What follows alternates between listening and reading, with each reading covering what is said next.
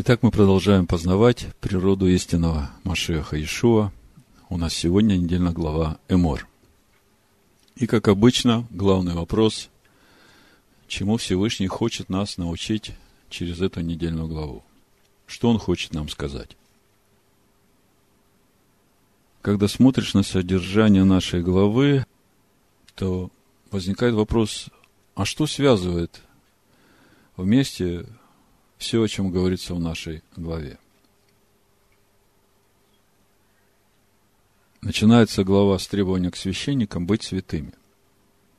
Не прикасаться к мертвому, не безобразить свое тело и не приближаться к Всевышнему тем, которые имеют э, физические недостатки. Далее идет повеление к священникам свято относиться к принесению жертв, которые сыны Израиля приносят Всевышнему. Далее идет требование к жертвам, чтобы жертвы были без порока. Дальше идут уставы праздника Ваданая. Начинается с Шаббата. Потом идут весенние праздники от Песах до Шиваот и осенние праздники от Рошашана до Шмини Ацерет. И о значении праздников мы уже много говорили. Далее идет повеление сынам Израиля приносить елей – чтобы светильник непрестанно горел в скине. И о том, откуда берется елей, кто эти две маслины, из которых течет золото, в чашечку над светильником, а из чашечки уже елей к семи лампадам, полноте Духа Всевышнего. Мы это хорошо знаем. Об этом много говорили – и еще повеление священникам испекать 12 хлебов каждую неделю. Выпекали его по пятницам в специальных формах, выпекали из тончайшей муки, а в пустыне пекли именно из того манна, который выпадал.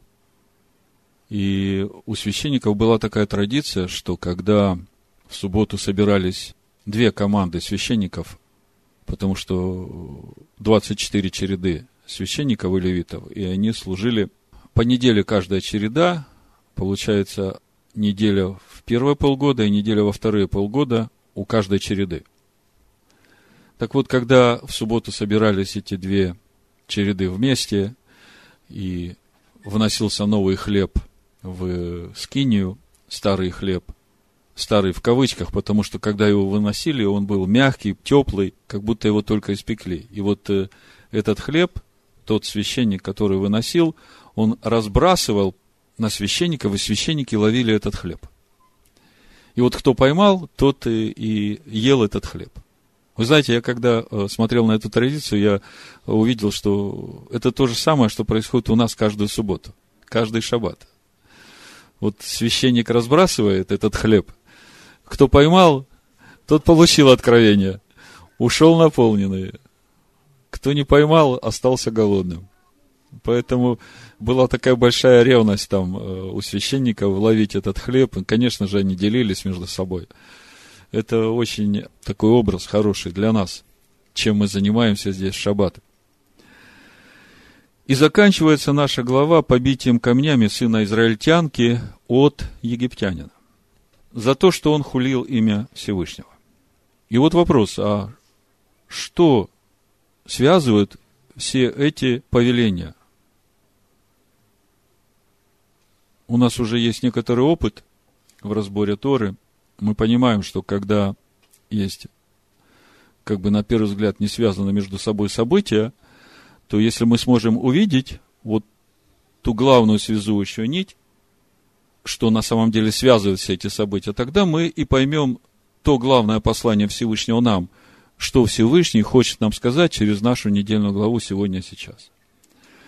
Так вот, э, в нашей главе недельной эта главная мысль, которая все связывает, сформулирована так.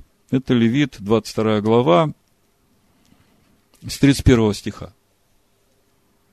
Всевышний говорит, «И соблюдайте заповеди мои, и исполняйте их, я Адонай.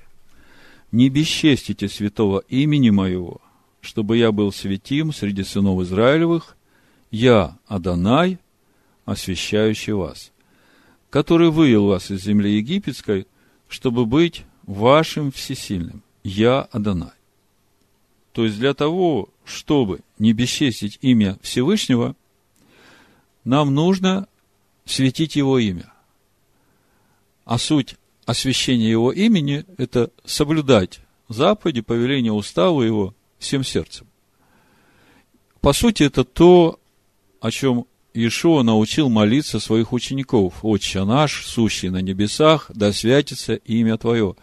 Так э, Слово говорит, истинный Машех говорит, что вы не только должны молиться, да святится имя Твое, и даже не разуметь, что стоит за этими словами, а вы должны молиться и светить имя Его, то есть соблюдать все Его повеления, уставы, законы, так, чтобы эти заповеди становились вашим естеством, и в этом суть освящения Всевышним нас. Потому что мы можем быть святы только тогда, когда Всевышний в нас живет.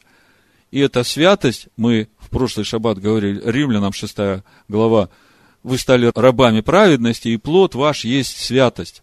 То есть, вот эта святость – это плод. А суть этой святости – это Всевышний, живущий в нас. И в этом вот этот процесс освящения, да святится имя Твое.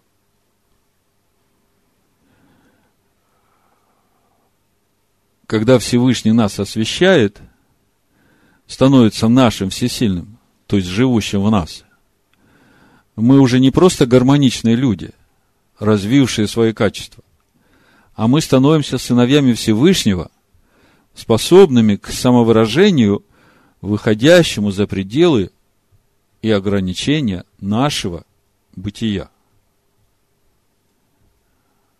Чувствуете разницу между тем, что мы становимся хорошими людьми, гармоничными, с тем, что мы становимся сынами Всевышнего, возможности и способности которых превосходят наш вот этот мир бытия. В общем, если мы сложим все, что говорится в нашей недельной главе, то мы можем увидеть два важных урока, то, чему хочет научить нас Всевышний. И первый важный урок, то, как я вижу, это забота Всевышнего о том, чтобы из священников, кто приближается к нему, никто не погиб. Поскольку если кто будет приближаться к Всевышнему с чуждым духом, с нечистым духом, помните, как Надав и Авигу, с чуждым огнем, а в притчах написано светильник Аданая – дух человека. То есть, то, как светит дух человека, определяется священный огонь в человеке или чуждый. То есть Всевышний заботится о том, чтобы те, кто приближается ко Всевышнему, чтобы, не дай Бог, у них не было чего-то чуждого, чего-то из того, что не повелел Всевышний. И тогда священникам в их же интересах. Важно позаботиться о том, чтобы они, приближаясь к Всевышнему, приближались именно в Святом Духе. И теперь мы понимаем суть Святого Духа. Это то содержание, которым наполнен наш Дух. Если в нас Дух Машеха, в котором живет Всевышний, а дух Машеха – это слово, которое мы верой растворяем. Тора. То вот тогда мы в Святом Духе, тогда мы можем приближаться ко Всевышнему. Вы это чувствуете? Уже тогда, когда Всевышний вывел народ из Египта и привел к горе Харив, помните, Всевышний несколько раз предупреждает э, народ через Маше, чтобы народ осветился, чтобы никто не приближался, чтобы священники, которые хотят приблизиться, чтобы они осветились. Вот давайте прочитаем книгу Шмот, 19 главу, 21 стиха, чтобы вспомнить. «И сказала Данай Маше, сойди и подтверди народу, чтобы он не порывался к Адонаю видеть его, и чтобы не пали многие из него. Священники же, приближающиеся к Адонаю, должны осветить себя, чтобы не поразил их Адонай. И мы как-то, разбирая это место, говорили, что Всевышний понимает духовное состояние каждого человека и он как раз предупреждает, что моя святость, она не меняется. Поэтому, чтобы вам приближаться, вам нужно быть в той же святости, которая соответственно моей святости. Тогда вы можете приближаться. Маше входил в присутствие Всевышнего, потому что в нем Машиах жил, и с ним ничего не случалось. А Наддав и Авигу, видите, пришли с чуждым огнем, с какими-то своими идеями, своим пониманием, и сгорели. Души сгорели. Тела остались нетронуты. И вот э, тогда, когда это произошло с Наддавом и Авигу, вы помните, Маше там сказал Аарону, это 10 глава Левит, 3 стих. И сказал Маше Аарону, вот о чем говорил Адонай, когда сказал, в приближающийся ко мне освящусь, и пред всем народом прославлюсь. Аарон молчал. Послушайте, вот это предупреждение, это суть естества Всевышнего, которое неизменно. Он говорит, в приближающихся ко мне я освящусь.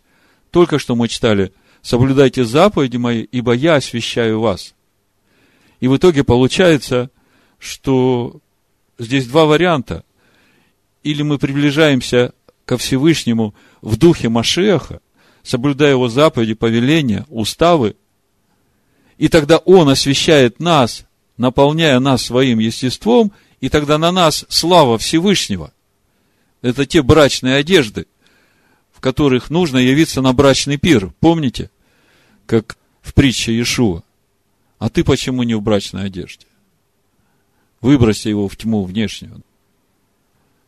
То есть это первый вариант. А второй вариант, священник может приближаться ко Всевышнему, но если он с чуждым духом, не в святом духе, то тогда он погибает. А Всевышний по-любому освещается. Потому что, когда Всевышний раскрывается, он же не может, как бы, для каждого быть на его уровне святости, изменив свою природу. Поэтому, когда на горе Харив открылся Всевышний, сыны Израиля на край стана убежали там. Потому что ощущали вот это горение огня, вот эту святость, и понимали, что не готовы к приближению, хотя было 49 дней, которые мы сейчас проходим. Именно для того, чтобы очиститься, осветиться и наполниться вот этим духом Машеха, духом святости. То есть Дух Святой, который должен быть в нас, это не третья личность божества. Это Дух Машеха, в котором живет Дух Всевышнего. И это то, о чем Всевышний нам все время говорит. Будьте святы. А мы святы через познание Машеха, через познание Его Слова. Слово – это Машех. И когда это Слово в нас, тогда мы святы. Мы святы именно потому, что Дух наш наполнен Духом Всевышнего. Другими словами, если мы светим Его имя, то есть свято относимся к святому, то Он нас освящает. Он становится нашим всесильным. То есть Он начинает жить в нас. А если мы подходим к Нему с чуждым духом, то Всевышний все равно освящается. Но чуждый дух сгорает. И вот глядя на требования, которые в нашей недельной главе предъявляются к священникам, которые приближаются ко Всевышнему, у нас учеников Иешуа Машеха, уверовавших из разных народов, возникает много вопросов.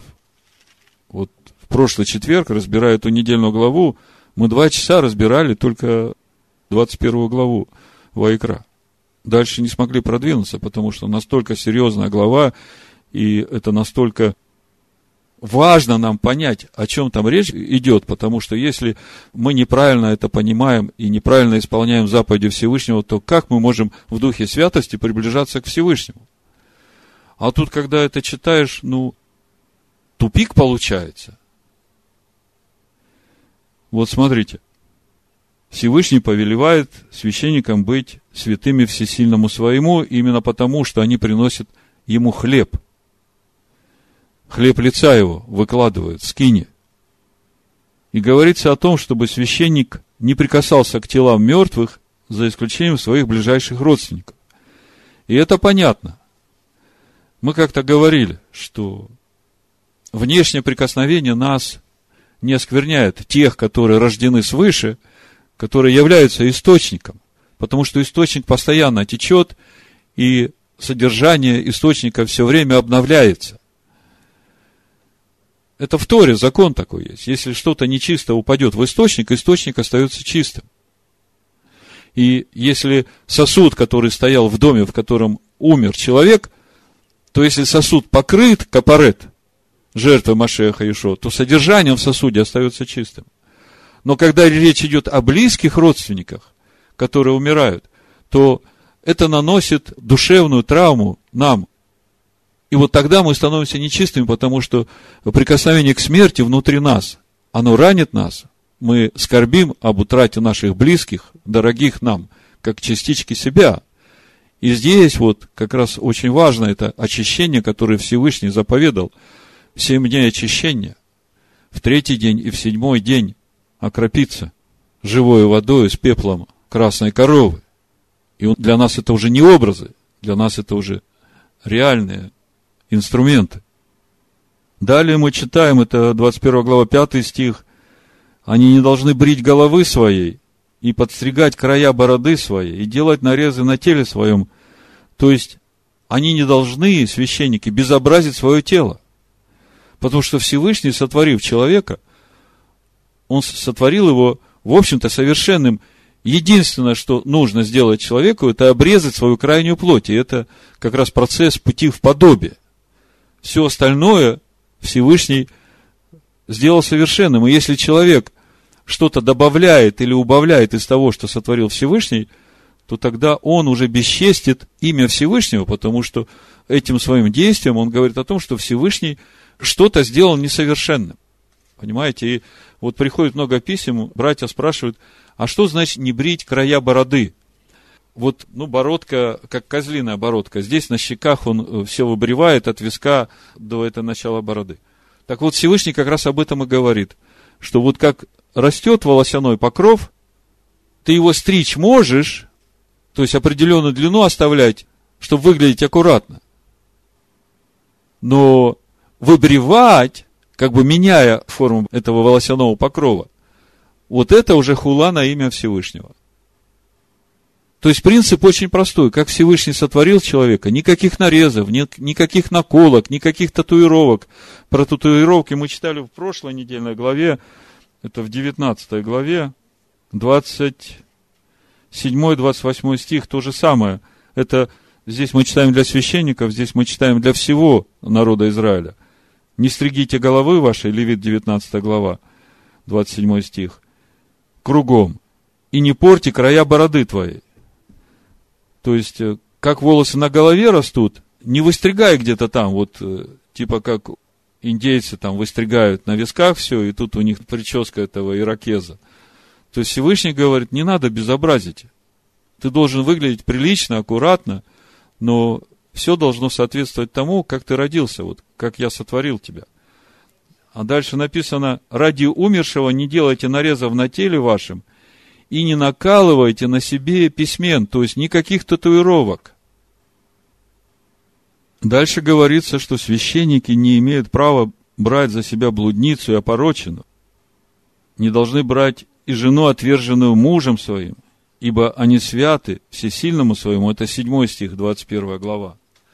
То есть должны брать жены только девственницы своего народа. И дальше говорится о том, что священник имеющий какой-либо физический недостаток, не должен приближаться к жертвеннику, чтобы приносить жертву Адонаю, и не должен приносить хлеб всесильному своему. Это 21 глава, я прочитаю с 21 стиха, здесь как бы обобщающий итог сказанному выше. Ни один человек из семени Аарона, священника, у которого на теле есть недостаток, не должен приступать чтобы приносить жертвы Адонаю. Недостаток на нем. Поэтому не должен он приступать, чтобы приносить хлеб всесильному своему.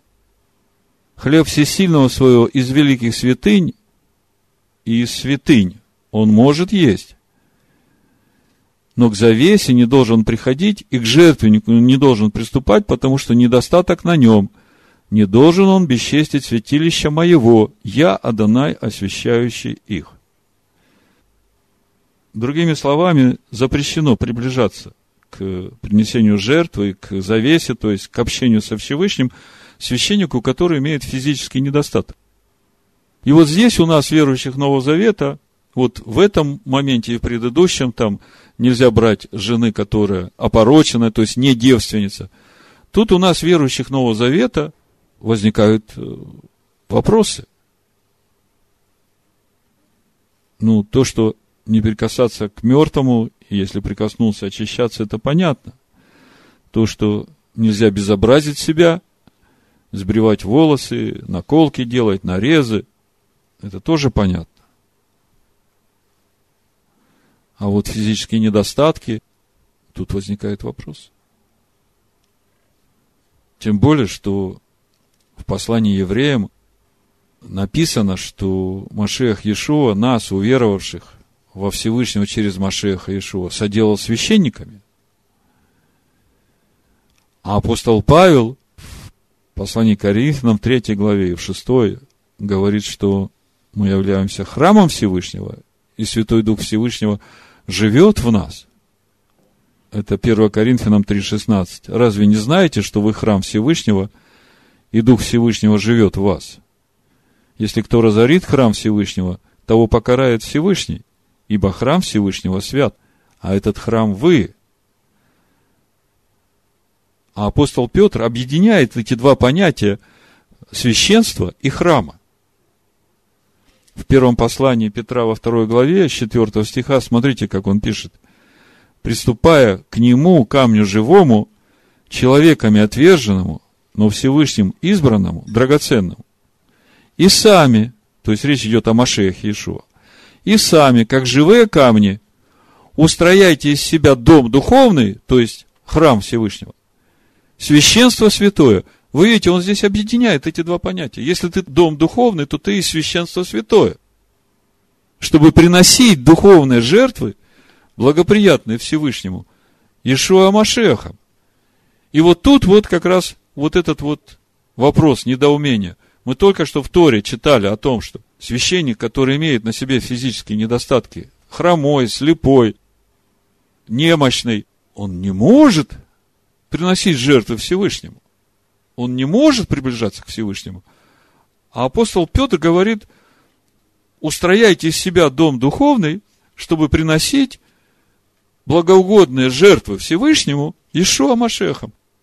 И когда мы смотрим первое послание Коринфянам, первую главу, апостол Павел говорит, посмотрите на себя, кто вы избранные. Давайте откроем. Проповедь я так и назвал. Посмотрите, братья, кто вы призваны. 1 Коринфянам, 1 глава, с 26 стиха. Посмотрите, братья, кто вы призваны. Немного из вас мудрых по плоти, немного сильных, немного благородных. Но Всевышний избрал не мудрое мира, чтобы посрамить мудрых. И немощное мира избрал Всевышний, чтобы посрамить сильное. И незнатное мира, и уничиженное, и ничего не значащее – избрал Всевышний, чтобы упразднить значущее. Для того, чтобы никакая плоть не хвалилась перед Всевышним.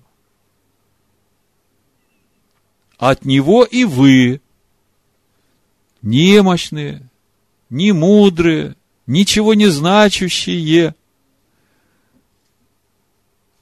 вы в Машехе Иешуа, который сделался для вас премудростью от Всевышнего, праведностью и освящением и искуплением, чтобы было, как написано, хвалящийся хвались Адонаем.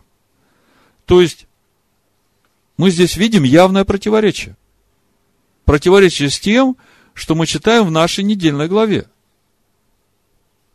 В нашей недельной главе мы читаем о том, что если ты имеешь какой-то недостаток по плоти, то ты не имеешь права приближаться ко Всевышнему приносить жертвы.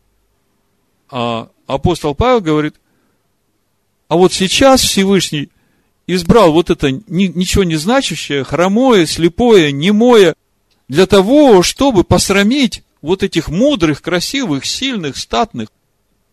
Мы понимаем, что Тора духовная. Мы понимаем, что и в Торе, когда речь идет о священниках, чтобы они не имели недостатков, это все надо читать духовно, потому что не о валах печется Всевышний, когда говорит, не заграждай рта вала молотящему, да? Но это же надо увидеть. Так вот, мы сегодня как раз пытаемся это увидеть. Потому что то, что мы видим в Писаниях Нового Завета, это раскрывает духовную глубину Торы. И что же ожидает Всевышний от священников? Вот вы смотрите, совсем другой подход к святости. Мы понимаем, что в Скинии по образу, когда священники служили, они представляли собой Всевышнего для народа. Они были посредниками между Всевышним и народом. И, конечно, требования к священникам, чтобы они выглядели достойно, да, это понятно. Но это служение в скинии по образу. А мы-то сейчас уже служим в скинии истиной. И поэтому требования к священникам, чтобы они внутренне выглядели достойно своего Всевышнего, которому они служат. Понимаете? Чтобы хвалящийся хвалился Всевышним, который внутри, а не мудрый по плоти, не сильный, не богатый, не красивый. Чувствуете разницу? То есть, апостол Павел переключает наше мышление на внутреннее делание. Если мы посмотрим, да, в общем-то, и у первого священника, вы же помните, было восемь видов одежды, в отличие от э, простого священника. И когда мы смотрим, зачем эти восемь, ну, четыре дополнительных вида одежды, написано для великолепия, для славы, чтобы являть славу Всевышнего народу. Но когда он входил становиться пред лицо Всевышнего праздник Йом-Кипур, вы помните, он все это снимал. Он входил туда в четырех простых льняных одеждах. То есть, уже тут мы можем видеть, что Всевышнего не интересует внешнее достоинство человека, какой он сильный по плоти, какой он мудрый по плоти, какой он красивый по плоти. У пророка Еремии мы читаем о том, что хвалящийся пусть хвалится тем, что разумеет и знает меня. И апостол Павел вот на основании этого нам и говорит. Всевышний избирает ничего не значащее. Для того, чтобы посрамить вот это все по плоти, значущее. И мы это должны очень ясно представлять. Другими словами, Всевышний хочет нам сказать, что святость не в мудрых по плоти, не в сильных, не в благородных, а святость именно в нищих духом. И суть этой святости – Всевышний, живущий в них. Несколько мест Писания из Нового Завета, чтобы подтвердить то, что я вам сейчас говорил. Матвея, 21 глава, с 28 стиха. Смотрите.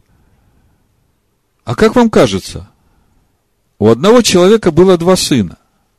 И он, подойдя к первому, сказал, «Сын, пойди сегодня работай в винограднике моем». Но он сказал в ответ, «Не хочу». А после, раскаявшись, пошел. И, подойдя к другому, он сказал тоже. Этот сказал в ответ, «Иду, государь», и не пошел. Который из двух исполнил волю отца? Говорят ему, первый. Ишуа говорит им, истинно говорю вам, что мытари и блудницы вперед вас идут в Царство Всевышнего. Кому это он говорит? Фарисеям, книжникам. Умным по плоти, мудрым по плоти, красивым по плоти. Ибо пришел к вам Иоанн путем праведности, и вы не поверили ему. А мытари и блудницы поверили ему. Вы же, видев это, не раскаялись, после, чтобы поверить ему. Первый сын не послушался отца. Но потом, раскаявшись, послушался и пошел и исполнил волю отца. Мытари и блудницы раскаялись.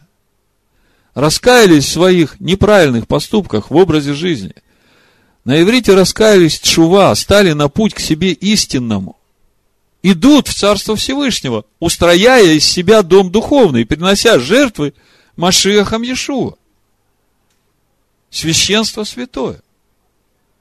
Мытари, блудницы. Помните, фарисеи упрекали Иешуа, как это он вошел к мытарям там есть? Какой же он пророк, если бы он знал, что эта женщина-блудница там омывает ему ноги, отирает волосами?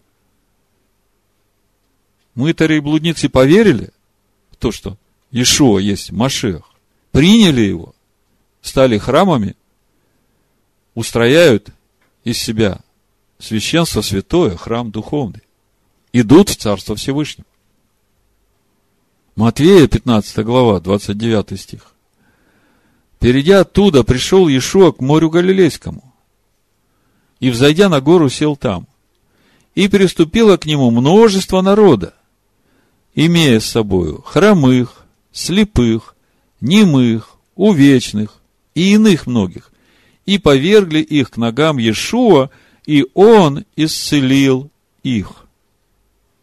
Так что народ дивился, видя немых говорящими, увечных здоровыми, хромых ходящими – слепых видящими и прославляли всесильного Израилева.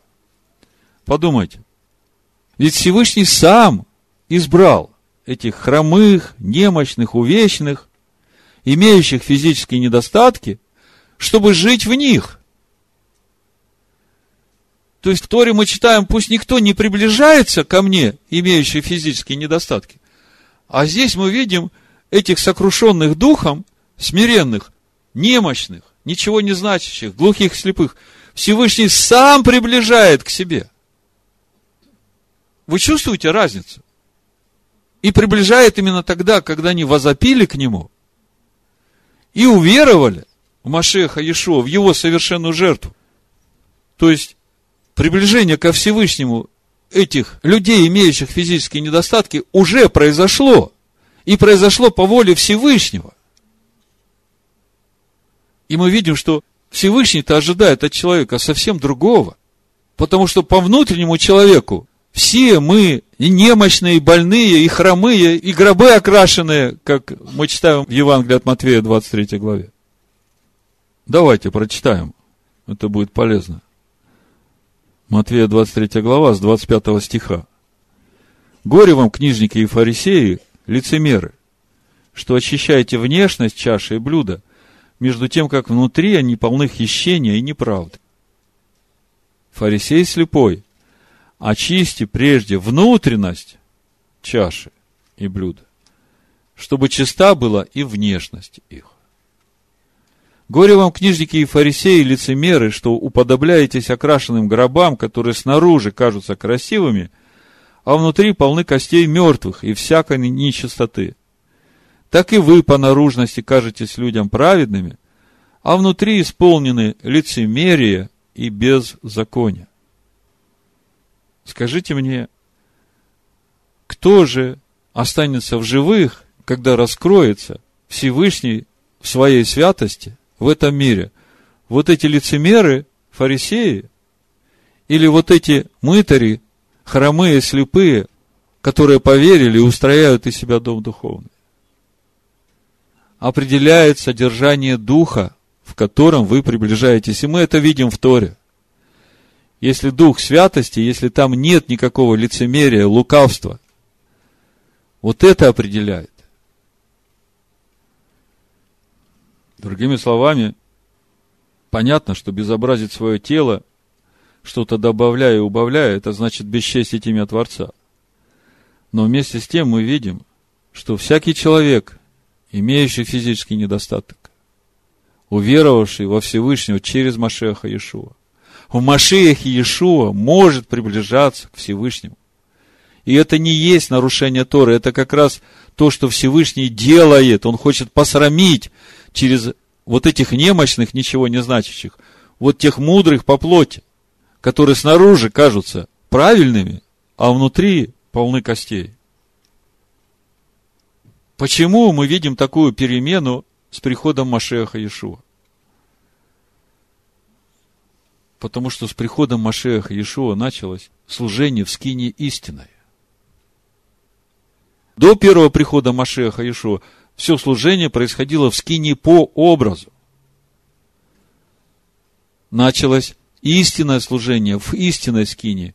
И Всевышний ищет себе поклонников, которые будут поклоняться ему в духе истине. Об этом Ишуа говорит женщине-самарянке. Давайте почитаем этот разговор, чтобы увидеть, почему все вышло на этот духовный уровень. Евангелие от Иоанна, 4 глава, ну, конечно, там можно всю главу читать, но буду читать с 19 стиха. Женщина говорит ему, «Господин, вижу, что ты пророк. Отцы наши поклонялись на этой горе». Какая гора? Грязим. Помните, Эйвали Грязим? Две горы, когда сыны Израиля входили в обетованную землю. А вы говорите, что место, где должно поклоняться, находится в Иерусалиме.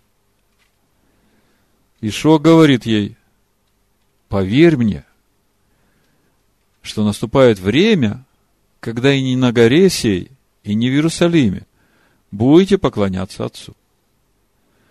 Вы не знаете, которому кланяетесь, а мы знаем, которому кланяемся, ибо спасение от иудеев. Но настанет время, и настало уже, когда истинные поклонники будут поклоняться Отцу в духе и истине, ибо таких поклонников Отец ищет себе. Всесильный есть Дух, и поклоняющиеся Ему должны поклоняться Ему в духе и истине.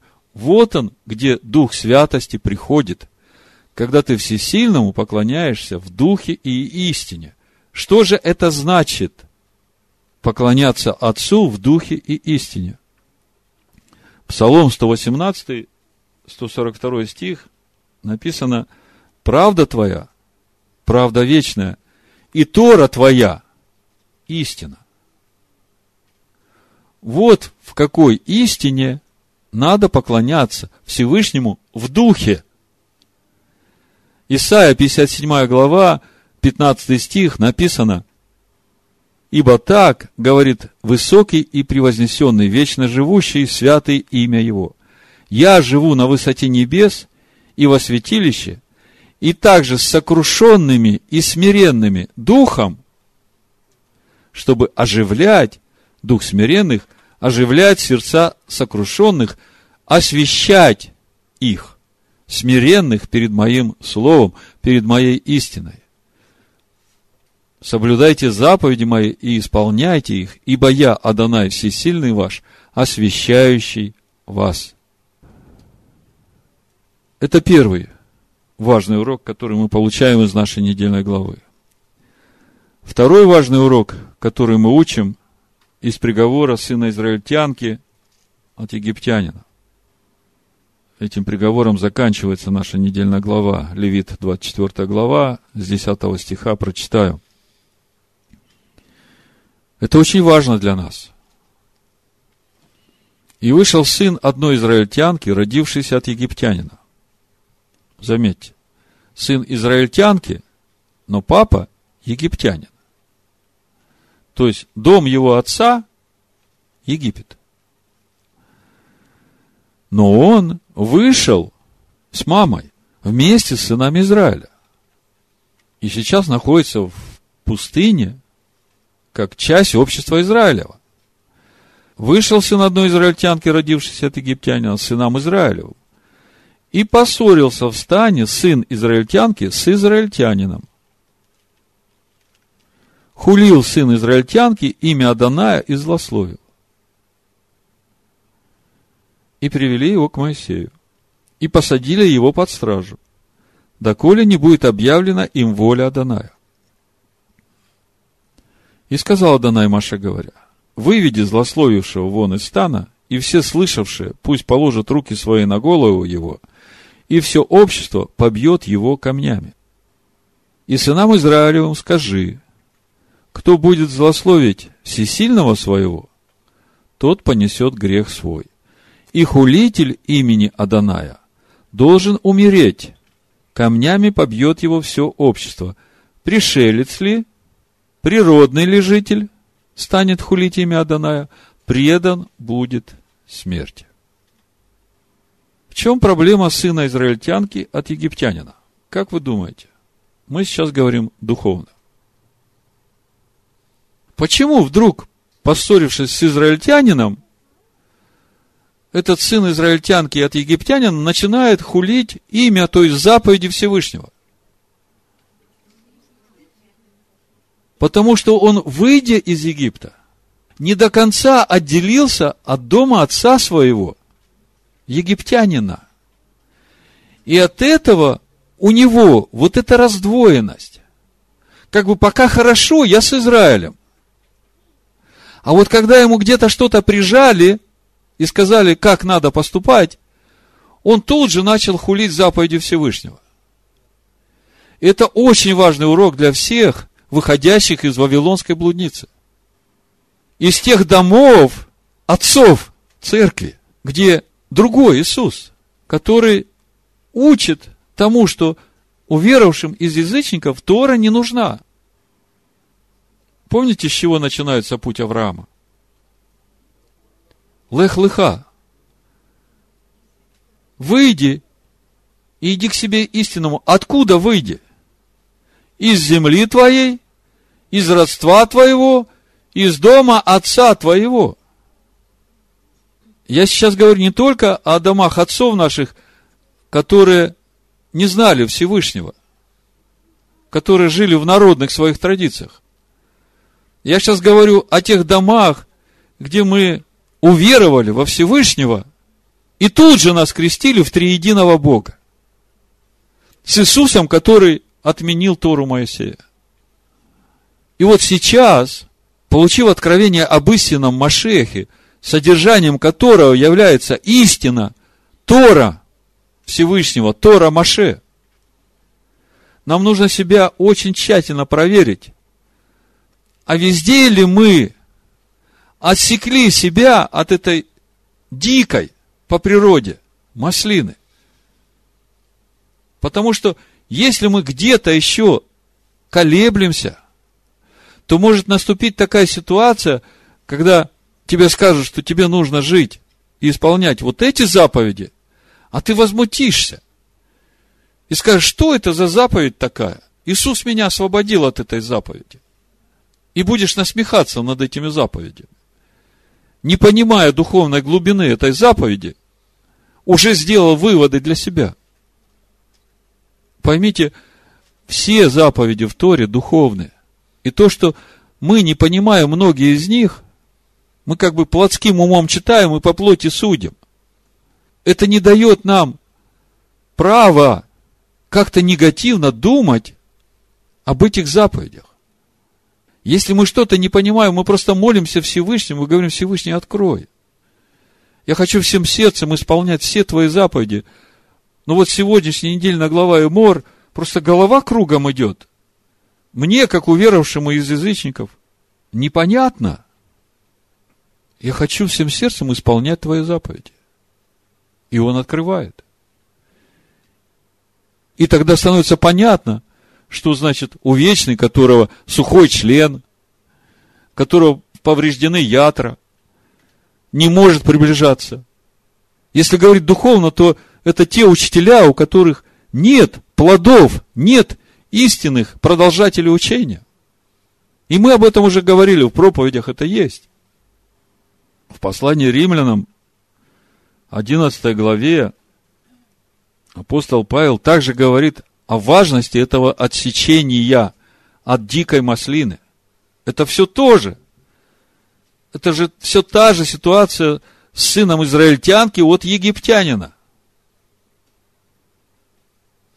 По сути, это образ выходящих из вавилонской блудницы.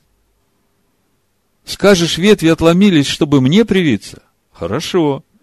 Они отломились неверием, а ты держишься верою.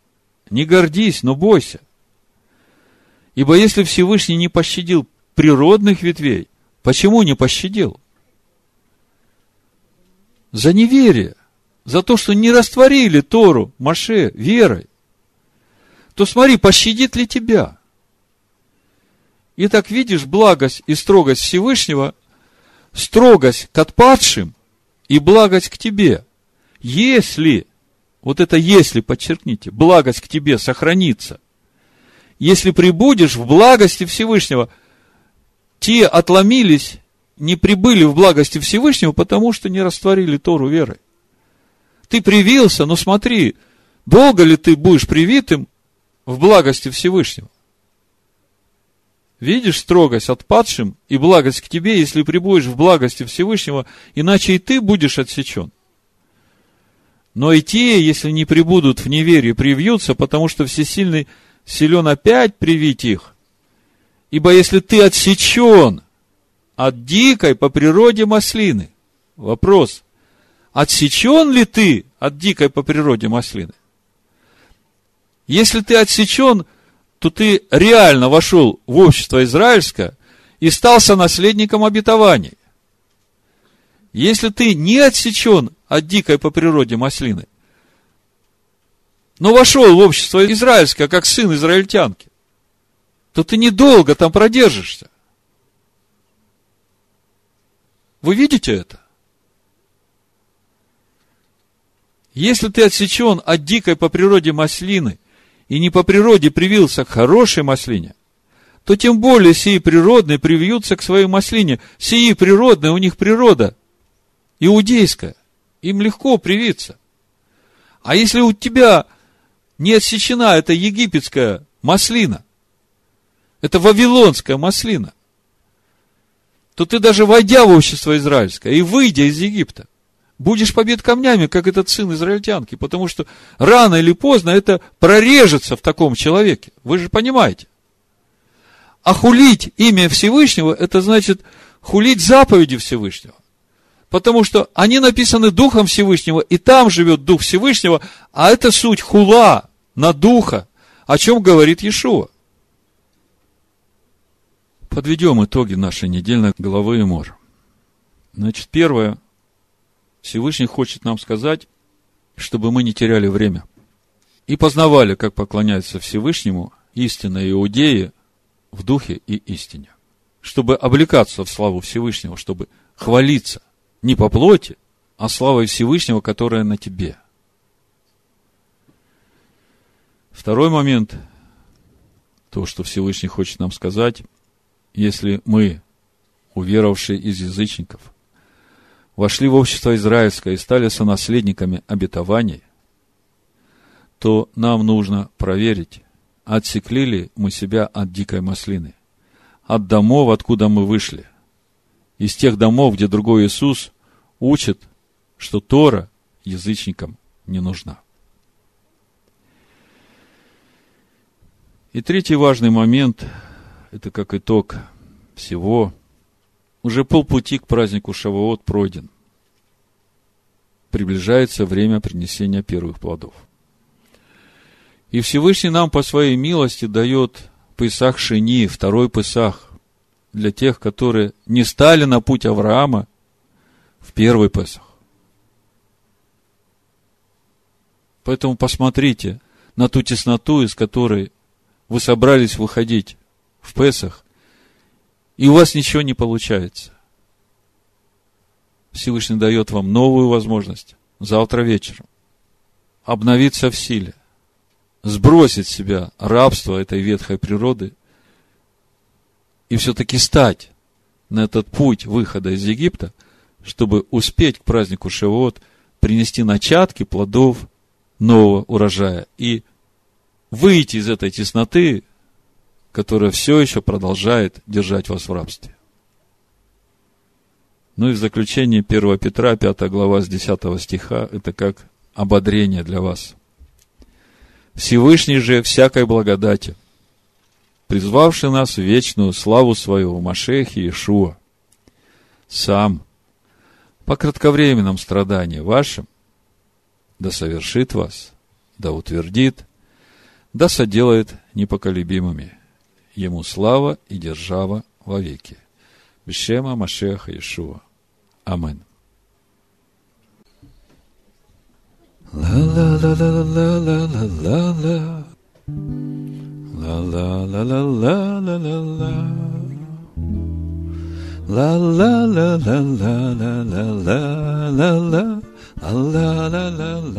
la. Лукавое сердце, не бойся, доверься Творцу, и тогда увидишь плоды просвещения и плату его за года. Увидишь плоды просвещения и плату его за года. А песня в душе не смолкает, А песня в дорогу зовет. Поверь мне, поверь мне, моя дорогая, Что нас она к счастью ведет.